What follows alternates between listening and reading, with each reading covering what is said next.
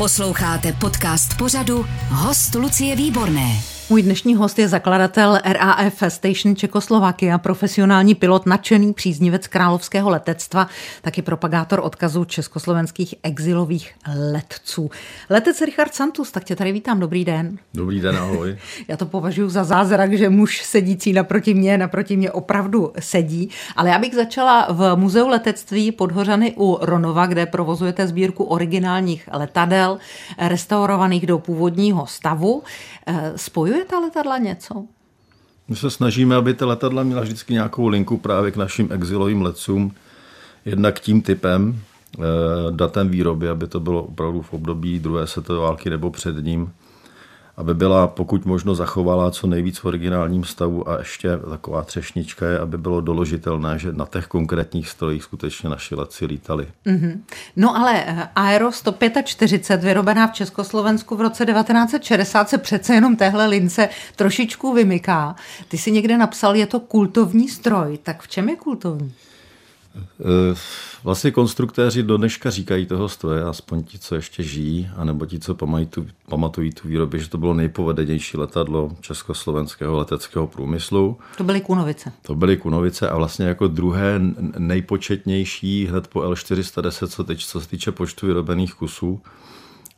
V té době ten design byl nadčasový a vlastně jako světová výstava v Bruselu ukázala, jak moc je o to ve světě zájem. A vlastně byl jako, to bylo To byl základ úspěchu toho typu, byl ten zahraniční obchod. Letadlo Káně. Pro mě tak vypadá. Je, je to opravdu krásný design. Někdo ho objevil v Austrálii v dobrém stavu a vy jako klub a muzeum letectví jste jako nemohli odolat. Jo? Takhle si to představuju, že to bylo. No, ono vlastně, my jako sběratelé o sobě tak nějak víme napříč tím světem, takže nebylo tajemství, že aeroplány tam jsou. Kolik se jich tam celkem vyvezlo a že tady ten jeden tam ještě pořád je v letu schopném stavu. Ale shodou okolností starý pan Louis, který jako byl srdcař tady do toho letadla, umřel a po dvou letech mladý jako James syn se rozhodl, že to prodá. Ke mně se to dostalo prostřednictvím mého souseda, shodou okolností vlastníka té druhé Aero sto čtyřicet pět. A jako vždycky to ke mně přijde formou takového nadhození jako ve smyslu, hele, je tam tohleto a tady to, co ty na to? A já, protože jako jsem ten typ jako ty, tak vždycky řeknu na všechno ano. Jasně, yes man. Uh, Aero sto čtyřicet pět, jakou má to letadlo duši? No, jakou prvé, má povahu? Tak je to, je to žena. Mm-hmm. V Anglii třeba se říká jako v ženském rodě spoustě letadel, i když třeba jako ten název zní mužsky, je to mazlivější. Ale my v Česku rozlišujeme, když je to třeba ten trenér, jako, anebo ta aerovka, tak tady my říkáme ta aerovka, tak jako o to mě je to bližší, protože jsem heterosexuál. Takže aerovka a duši má vlastně, já si myslím těmi tvary, no, ona jako i těma tvarama připomíná spíš ženu než muže a, a vlastně jako když to promítnu do toho, do té profe, profesní stránky věci, tak díky těm svým tvarům lítá opravdu moc hezky, protože je takzvaně aerodynamicky čistá. Mm-hmm. Um... prvního dvanáctého se na vašem Facebooku objevilo, že jste na australském letišti Camden, nedaleko Sydney, a budete vylétat. Předpokládaný návrat domů dvacátého prosince. Doletěli jste dvacátého devátého ledna. Předpokládám, že to nebylo vinou letadla. No, nebylo to vinou letadla a ani, ani jsme jako nečekali takový Takový strašný komplikace po cestě, vlastně všechny souvisely, řekněme, s přelidněnou planetou a, a, a jako se systémy. Moment, s přelidněnou planetou jako s příliš velkým leteckým provozem? E, ne, spíš si myslím, jako, že to souvisí s tím, že ty státy, které jsme museli proletět, jsou přelidněné a proto musí mít takzvaně, jako řekl bych, takové polovojenské nebo policejní jako doktríny, aby vůbec jako byli schopni udržet nějakou disciplínu a A my jsme byli vlastně v tomhletom jejich světě systémová anomálie. Znají tam jenom Airbusy a Boeingy, letadla, které lítají na letecký petrolej, které lítají vysoko, za každého počasí. A my jsme byli přesný opak toho. No ale vždycky se někde objeví nějaký fanda, který prostě potřebuje vědět, čím jste přiletěli a, a jak to lítá, jak se to chová ve vzduchu a tak dále. Nebo? Hmm, tohle to skončilo, řekněme, v Austrálii a pak už byli ty lidi spíš vyjevení. Jo, takže vy jste vylétali z Austrálie a tam to skončilo, jo? Tam, Tam mám pocit, že to trochu skončilo. Vy jste šestého prosince odletěli z Darwinu a přelétali jste do Indonésie. Um, jaký je dolet té aerovky? To vlastně je jako vždycky taková trošku neznámá. Samozřejmě my vycházíme z letové příručky, jak, jaké jsou teoretické parametry, ale pak to ověřujeme v praxi. Takže ta Austrálie, ta část, která vlastně byla nad pevninou, tak mimo jiné sloužila k tomu, jsme si ověřili skutečnou spotřebu, skutečný dolet. Zjistilo se, že ten aeroplán je schopný doletět až sedm hodin, teda do suchých nádrží takzvaně. A tady ten první úsek přes to Timurské moře byl asi tři hodiny dvacet minut, takže jako s velkou rezervou. Hmm. Byla to teda dobrá zpráva, protože na každém letišti benzín nemají, tady v těch končinách, takže my jsme museli někde přistát, třeba i kvůli odbavení nebo z jiných důvodů, kde nebylo letiště, a pro tento účel jsme jako prozíravě nakoupili pět kanistrů, vozili jsme, teda já s aerovkou jsme je vozili na, na zadním sedadle a ty nám teda asi tak šestkrát zachránili kůži. No, mě zajímá ten efekt suché nádrže. Čistě hypoteticky, ale musíš na to být připraven jako pilot. Co když mám nulu a jsem nad oceánem? Tak tomu se říká ditching z angličtiny, to ditching znamená přistání na vodě. Mm-hmm. My jsme samozřejmě byli na palubě, všechno tohle vybavení pro, pro, pro, pro, pro případ přistání na, obě. Začíná to, na, na vodě. Začíná to člunem, vestama, nějakým nouzovým vybavením pro přežití, hlavně komunikačním, teda v dnešní době. No a nějakýma základníma potravinama, vodou a tak dále. Ale tady jako ruku na srdce, když se to přistání povede, což je jako menší pravděpodobnost, sež větší, takže jste schopni se z toho letadla evakuovat a být na tom člunu, tak pak, že vás najdou někde jako opravdu v tady těch končinách a že se dožijete té záchrany, tak to je ještě menší pravděpodobnost. Jasně. Takže přistání na řece Hudson, slavné s tím dopravním letadlem, byl jako malý zázrak. A nebo to bylo mistrovství toho pilota? Bylo, bylo to obojí. Bylo to obojí. Známe z praxe, že stejný typ letadla za stejných podmínek, když přistával na vodu, tak jednou se to povedlo a jednou ne. Přitom to opticky bylo třeba úplně stejně, to přistání. Tady to bylo rozhodně mistrovství, bylo to správné rozhodnutí ve správnou chvíli. A mistrně provedené to přistání, kdyby tam třeba něco bylo trošku jinak, vyšší vlny nebo, nebo, nebo horší vítr, tak to mohlo dopadnout tragicky. Letec Richard Santus se prvního prosince vydal na cestu s letadlem Aero sto čtyřicet pět kunovické výroby z roku devatenáct set šedesát zpátky do vlasti. V Indonésii se to trošku zkomplikovalo, protože ty jsi se odstl na jednu noc ve vězení. To tě sebrali hned, jak jsi vystoupil z letadla? Hned jak jsem vystoupil letadla na prvním indonéském letišti, tak jsem zavětřil, že nastanou komplikace, protože tam vlastně se třeba první hodinu vůbec nic neděje. A pak chodí ty delegace těch lidí, co něco potřebujou, a vlastně jako nazbíral jsem tam dvě hodiny zdržení, pak jsem vlastně to zdržení už jenom doháněl a nikdy nedohnal. A na tom druhém úseku v Indonésii jsem vlastně poprvé trošku zariskoval, že jsem s takhle starým letadlem ve špatném počasí musel letět dvě hodiny v noci a přistávat v noci.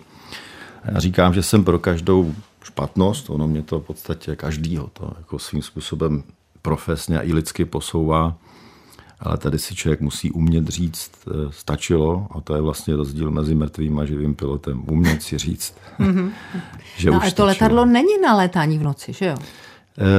Je to na létání v noci, dá se s tím v noci bezpečně letět, ale my se třeba historickým letadlům chováme trošku jako mírněji, jo? Že nevyužíváme tak, co takzvaně na hranu, jo? Tam, kde jako není nutné riskovat, tak s nimi neriskujeme, ale tady ty okolnosti mě na mnoha místech donutily k tomu, že jsem musel opravdu jít i na hranu výkonu toho letadla a svýho výkonu. Mm-hmm. No a za co tě zavřeli?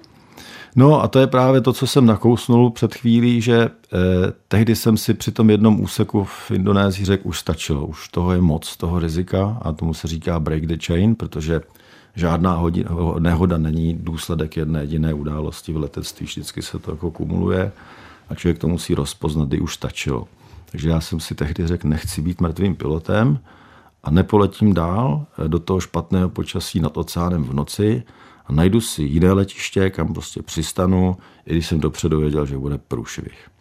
Takže jsem takzvaně divertoval, bylo to na neštěstí domovské letiště na jednom ostrově, tam na mě koukali jak z Jaranova. A pak mě, pak mě zavřeli. A jak vypadá indonéské vězení? No, jak, jak to vlastně bylo vel, velmi improvizované, tak oni tam dokonce ani neměli vězeňskou celu, takže mě ji udělali improvizovaně tam z nějaké jako bývalé kanceláře, mě tam zavřeli. A... Přivázeli tě k topení? Ne, oni byli jako hrozně milí, vlastně když ty výslechy skončily všechny asi po sedmi hodinách, tak podobně jako v Česku, když zmizí autorita, tak se uvolní atmosféra, tak tam ty místní jako hnedka začali nosit kávu a nějaké jídlo a cigarety a byli hrozně milí a dokonce i ta stráž, co mě měla hlídat, byla taková jako obměkčená, takže si šla snad dokonce i lehnout, ale stejně jsem se neodvážil tu celou opustit. Tak nemůžeš utéct od vlastního letadla, že? To je další věc, no, to bych si neodpustil. Ta aerovka je podepsaná. Mě to zaujalo, protože už vlastně z Austrálie jste vylétali. Já jsem se dívala na sociálních sítích, jaký podepisuje ještě v Austrálii Ian Walter Slade z Tenant Creeku. Docela starý pán s velikým gustem tam a s velikým úsměvem to podepisoval. Co on vlastně na té cestě reprezentuje? On je, řekl bych, prototyp australského srdcaře odlétání. Člověk, který se rozhodnul už jako malý kluk jít k letectví a celý život létal. Pak, když přišel ten věk, kdy už jako to nejde, tak zůstal pracovat na letišti jako followman, dispečer a takový ten tak provozní provozní mechanik a ten tam vlastně na tom malém letišti australském všechno obstará. Nikdo jiný nebyl potřeba, ten obrovský kontrast mezi třeba takovýmhle světem, který na tohleto, na tento provoz je zvyklý a pak třeba tou Indonésií a dál Indočína a že tam na tu samou práci je těch lidí třeba patnáct. Tak aspoň, že se ví, kdo tomu velí v tou chvíli. A proč ty podpisy na letadle? To je taková, zaprvé je to vlastně důkaz svým způsobem, že, ten let, že to letadlo bylo tam a tam, že podpis je důkaz. Je to i svým způsobem tradice, protože takových letů podobných po světě bylo mnoho, mnoho udělaných třeba se slavnějšími letadly a třeba kolem celého světa. Takže sbírání podpisu je taková tradice a nejinak to bylo v tomhletom případě, je to i taková časová osa, začalo se vlevo za kabinou v Austrálii, v Camdenu, první, kdo to podepsali, byli naši mechanici, kteří se tam několik let o to letadlo starali průběžně a ty, byli, ty měli to svrchované právo být první to podepsat a dodatečně jim děkuju za to, že to dali do tak bezvadného technického stavu, že to letadlo vydrželo sto hodin v těch podmínkách. A pak už vlastně navazovali všechny ty pod, podpisy až k tomu ocasu. Když se bavíme o podpisech, jenom krátká taková vsuvka, hrozně zajímavá prozřetelnost. Ta levá strana trupu podpisově skončila v Indii a na Pakistánce už bylo místo na druhé části trupu. Že vlastně i ta... To byla velká politická prozřetelnost. Zajímavá věc, že, to, že ta, nikdo to neplánoval, hmm. ale přesto ta podélná osa toho letadla rozdělila tyhle ty dva národy i na trupu té aerovky. Tak já jsem pochopila, že s, se vstupem do Pakistánu jste měli velký problém a málem to nedopadlo. Tam jsem vlastně zase byl asi pět dní v domácím vězení, protože mě nechtěli pustit od toho letadla, se báli asi, že jim tam zbyde nebo něco takového a vlastně nechtěli mě pustit nikam. Ani na jiné letiště v Indii, nechtěli mě pustit ani do Pakistánu, nechtěli mě pustit ani třeba odletět domů, a nějakým způsobem vyřídit to povolení z domova nebo počkat na diplomatickou cestu. Takže tohleto, když by se mě zeptala, co byl nejhorší moment eh, psychologicky na tomhle výletu, tak nejistota právě v tady těch momentech. Řekni mi něco o radosti z létání na té cestě. No, radost, užil, užil jsi to? Samozřejmě, jo, jo, protože kdybych si to nechtěl užít, tak to letadlo složíme do bedny a pošleme to normálně lodí. Takže to byla svým způsobem výzva. Taky jsme věděli, že to letadlo tom v šedesátém prvním roce letělo po vlastní ose. Tehdy australští piloti, otec se synem, tam letěli. A v téhle souvislosti mě trošku překvapuje jako ten, ten zájem o ten náš poslední přelet, protože oni to měli těžší, ty chlapi v té době. Navigačně dneska s G P S kou je to vlastně legrace, ale my jsme to měli těžší, ale násobně byrokraticky, byrokraticky než oni. Takže... Jo, těšil jsem se na to, užil jsem si to, ne všechny momenty, ale víš to sama ze svého cestování, že nebýt těch jako krizových momentů, tak si hůř užiješ takový ty pocity vítězství. Stejně tak já vždycky říkám, teplo z krbu si taky neužiješ v létě tolik jako v zimě. Posloucháte podcast Host Lucie Výborné. Richard Santus, letec, dneska můj host. Povídáme si o cestě s původně českým letadlem z Aero Kunovice do, tedy z Austrálie do Česka zpátky. Skončili jsme někde v, mezi Indonésií a Indií. Indie byla zajímavá, protože já jsem si v tvém deníku přečetla, přiletěli jsme za tmy a v přízemní dohlednosti jen tři kilometry a to jsme ještě museli přistání opakovat, protože na dráze zapomněli nějaký vrtulník. Jak může někdo na dráze letiště zapomenout vrtulník a poslat tam pilota na přistání? Přesné okolnosti, proč tam zapomněli vrtulník, neznám, nicméně tady bych asi odbočil zase zpátky k té systémové anomálii. Malé letadlo, které letí nízko, malou rychlostí, v takzvaných pravidlech podle vidu, to znamená ne jako Boeingy vysoko v, jakým, v každém počasí, tak to je pro ně naprosto jako věc, kterou si moc neumí poradit. My jsme vlastně na tom prvním letišti v Indii nazbírali jako vždycky v těch končinách, plánujete hodinu průlet a ono nakonec to je pět hodin. Tak si říkáte, dobře, tak už to nezvládnu do západu, zůstanu tady na noc a poletím zítra. A pak styčí ukazováček nějaký úředník a říká, ne, ne, povolení máš na dnešek, buď odletíš, nebo budeš mít problém.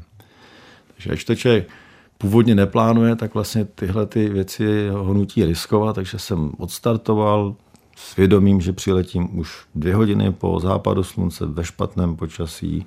Byl to zbytečný risk, když jako to vemu jako omezeně jenom na, na, na tu leteckou část věci, ale, ale v celkovém kontextu té expedice tak to byl menší risk, než tam zůstat, takže jsem letěl.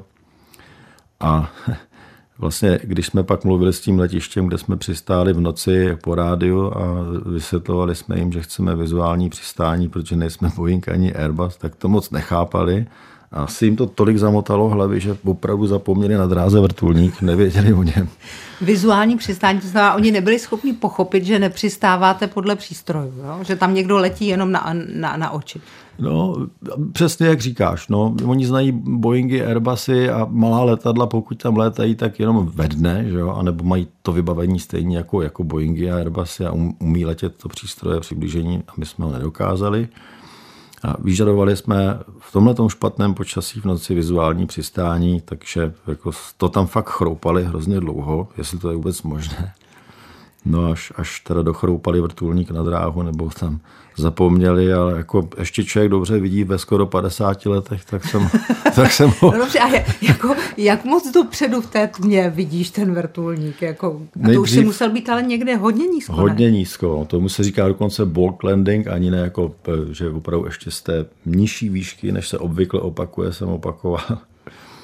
Nejdřív nevidí člověk nic, že jo, prostě a, a pak se přibližuje a zdá se mu, že tam je něco nenormální, to je spíš intuice, než jako nějaký optický věm a jak se člověk přibližuje, říká, tam je nějaká bílá skvrna a když už je od toho člověk fakt strašně blízko, říká, nemáte tam na dráze něco, vypadá to jako vrtulník. A oni asi dvě vteřiny prostě štronzo a za chvilku volali, ať teda opakuju. Že je tam vrtulník, jo. Že teda opravdu asi tam ten vrtulník je, tak jsem udělal okruh, přistál jsem, přejdu na stojánku a oni chudáci byli vyděšení, že, že z toho bude nějaký průšvih, tak za mnou poslali followmáka na výzvědy, jestli jsem naštvaný na ně. A když zjistili, že nejsem a že jako nad tím mávám rukou, tak si oddechli, že z toho nebude papírování. Pro ně tentokrát zbytečný. Aero, Aero sto čtyřicet pět je skutečně krásné letadlo. Ženských tvarů, jak už si řekl, letadelko Káně, pro mě, takové jako fakt hezké letadlo. A kde se setkalo s největší radostí, myslím, jako co se přijetí týče? To je Protože těžká. Ti letečtí fandové prostě na tom letišti jsou. Musí tam být.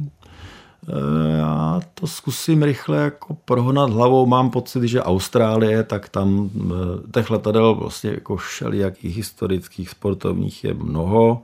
Tohle to se přece jenom vymyká, takže ano, zbuzuje obdiv. Pak ty všechny státy po cestě, až řekněme do Evropy, tak tam spíš zděšení.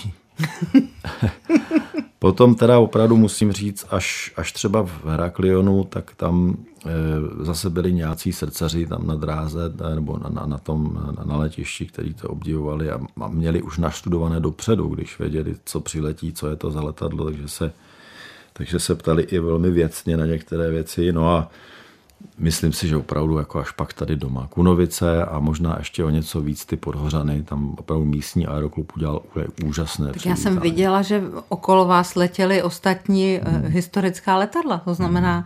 ty jsi se blížil k letišti a najednou si vedle tebe sedl Tiger Moth a další letadla a letěli jste spolu. Oni vypravili fakt takhle jako eskortu za mnou někde jako třeba kousek cesty a sesypali jsme se do formace a udělali jsme tam dva průlety a pak po přistání ještě tam byli místní hasiči a udělali nám takovou tu klasickou slavobránu z vodních děl. Bylo to velmi dojemný a bylo tam opravdu na to, že bylo pondělí, tak se tam sešla hromada lidí a, a, a bylo to opravdu vřelé přivítání. Mm-hmm.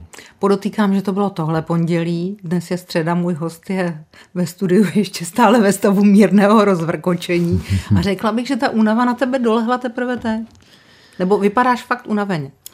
No, možná, že vždycky takovej ten aftermath, ty to znáš ze svého cestování, ještě možná líp. Jo. My přece jenom jenom sedíme v letadle a čekáme, až to někam doletí, když to zjednoduším. Jo. Ale, ale vy to no. máte jako těžší, jako se, z hlediska sportovního výkonu. U nás to je výkon spíš jako eh, na hlavu. Jo. Člověk musí neustále přemýšlet, jo, zhodnocovat ty rizika. Teď tady jsou vlastně na tomhle výletě, výletě speciálně ty byrokratické rizika, které vás nutí vlastně do, do toho risku zbytečného. Takže a ještě navíc u toho letadla je vlastně taková ta známá nevýhoda, že když nevím, tak nemůžu zastavit u krajnice a rozmyslet si to. Tam prostě se to musí, to nejde, no. za pochodu všechno řešit. No. Takže ta únava byla nejenom teď třeba jako po dokončení, ale hodně mě říkali, kde jsem někde přistával lidi, že vypadám unaveně, protože, jak říkal jsem, vlastně před chvílí, před chvílí byly okamžiky, kdy člověk musel jít na hranice svých možností, hlavně psychických teda, a na hranici možností toho stroje. Letec Richard Santus přiletěl z Austrálie s letadlem Aero sto čtyřicet pět s historickým letadlem do Česka. Pravda, měl tady být za dvacet dní, trošku se to protáhlo. Nakolik vlastně? No, vlastně... Když to spočítáme na dvacet devět minus třetího prosince, tak to je nějakých dvacet šest, pardon, třicet šest dní, říkám to dobře. třicet šest dní. Mně se líbí, Richarde, jak ty říkáš, my, my, my jsme přiletěli, my jsme přistáli a tak dále, ale přitom si v tom letadle seděl sám. No, dva důvody bych asi řekl, protože jinak pracuji jako dopravní pilot, tam je vždycky více pilotní posádka, jsou tam dva lidi a říkáme vždycky my. Tam se pracuje vlastně jako tým. A druhý důvod je, že i když to není více pilotní posádka, tak vždycky jsou tam aspoň dva, čili letec a letadlo. A to beru trošku nefér, kdybych jako říkal jenom věci sám za sebe, když to letadlo je v tom se mnou.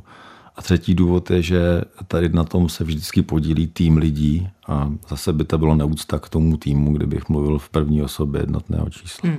Ty jsi říkal, že ten dolet do té suché nádrže je zhruba sedm hodin. Jakou nejdelší etapu si letěl? Nejdelší etapa byla z Karáčí do Dubaje. Mm-hmm. To byl velmi kritický úsek, kde jsem měl asi největší strach. Takže Pakistán, Saudská Arábie. Pakistán, Spojené Emiráty, ano, to bylo pět hodin třicet tři minut nad Arabským mořem vlastně celou cestu v protivětru a ještě člověk měl pořád strach, jestli si to ty Pakistánci nerozmyslí. A jestli mě radši nesestřelí před tím, než dorazím na tu hranici nad tím mořem. A fakt jsem měl tak silnou paranoju. Počkej, a ty jsi si opravdu myslel, že by tě sestřelili? Já totiž, ono, jako jsou některé věci, které potřebuji ještě nějaký, jak říkám, promlčecí lhůtu, než je budeme moci jako ventilovat. A tady jedna Takže jsi nich... nějakou stíhačku cestou viděl? Neviděl, ale měl jsem pocit, že je slyším a že už slyším, jak vypouští rakety na mě, když to jako přeženu. Tady možná můžeme odtajnit jednu informaci, že oni měli v podmínkách toho povolení, že poletím v určité výšce. Jo. A já jsem věděl, že ta výška je pro mě nebezpečná, tak jsem jim jenom řekl, ano, poletím, aby nám vydali to povolení. A pak jsem řekl, nepoletím a nějak to dopadne. Takže jsem letěl v té menší výšce a měl jsem právě tu paranoju z toho, že oni jako jim dojdou nervy a řeknou, prostě vrať se, nebo přistaň na tom letišti. A dokonce jsem v rádiu slyšel, jak na mě, jak, ne na mě, ale jak někam navádí jako dvě vojenský letadla. A říkal jsem, a je to v pytli, ty letějí na mě. Takovouhle jsem měl opravdu paranoju, takže za, jak jsme se bavili o těch radostných momentech, tak jeden z nich byl, že jsem překročil vlastně tu hranici toho Pakistánsko vlastně eh, ománského prostoru. Mm-hmm. No já jsem se ptala na tu délku toho letu, protože prostě pilot potřebuje jíst, pít a taky si potřebuje odskočit, že? To se asi za toho letu taky musí nějak vyřešit. No, v tomhle tom jsem trochu lajdák, to se přiznávám, protože jídlo a tyhle ty potřeby já řeším až úplně na posledním místě, to znamená neřeším. A v tomhle tom případě, když se budeme bavit o vyměšování tom jednodušším, tak já tam vždycky mám nějakou lahev po vypitý vodě, jenomže ta operace to je, to je na půl hodiny a, a, a, a je, je, samozřejmě do toho letadlo nemá autopilota, takže kolenem řídíš, jo? Mm-hmm. Jednou rukou držíš jednu věc, druhou rukou držíš druhou věc a, a potřebuješ třetí ruku na to řízení a teď do toho turbulence a, a teď na těch posledních úsecích jsem byl nabalený, že jo? Prostě příšerně, že vůbec no, se postrojit k tomu, tak to je. No a jídlo, no jídlo je mm, taky, no rychle člověk něco nakoupí a A místo toho, aby si navozal chleba a dal si do něj nějaký salám a tak a pohodlně jet, tak ne, tak já si tam prostě, protože jsem na to zapomněl, musím otevřít konzervu s rybičkama a v té turbulenci za letu jíst balíčkem no, rybičky. No.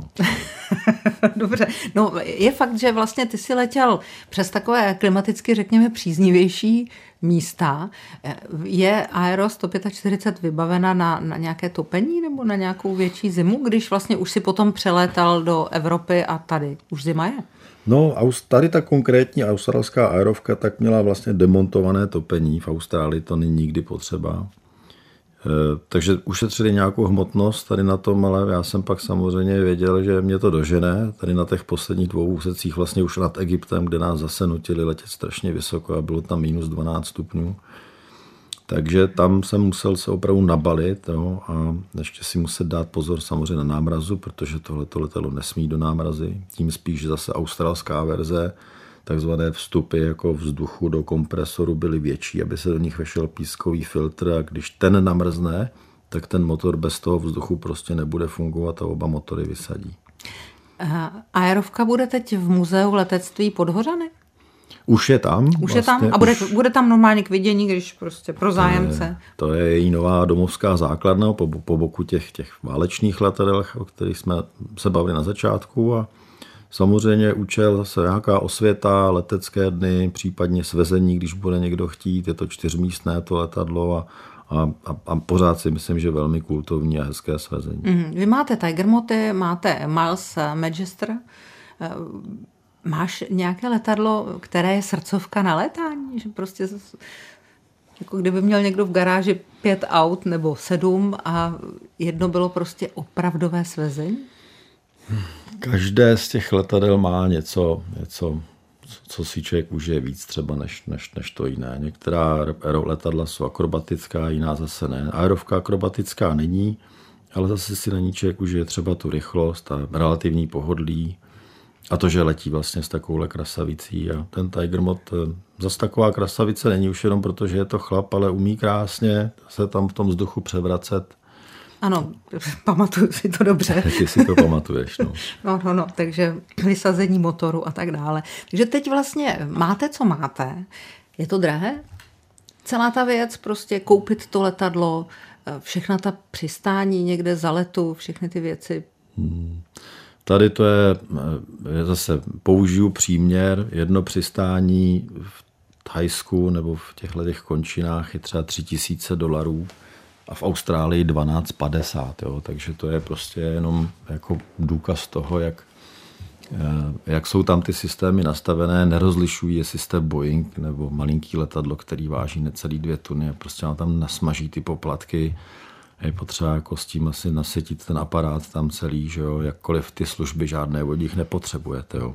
Takže celkově tady ten výlet je prostě velmi nákladná záležitost, to letadlo dostat z té Austrálie sem. Ale myslím, že se to zhodnotí jakoby vlastně v ceně toho letadla, protože když nějaký historický letadlo jinde než v Evropě nebo třeba v Severní Americe, tak ta hodnota je malinko nižší, když to není jako typ letadla, který se dá složit jednoduše do bedny. Navíc tohle je naše letadlo, takže má být doma, což je celkem... To si řekla úplně správně. No.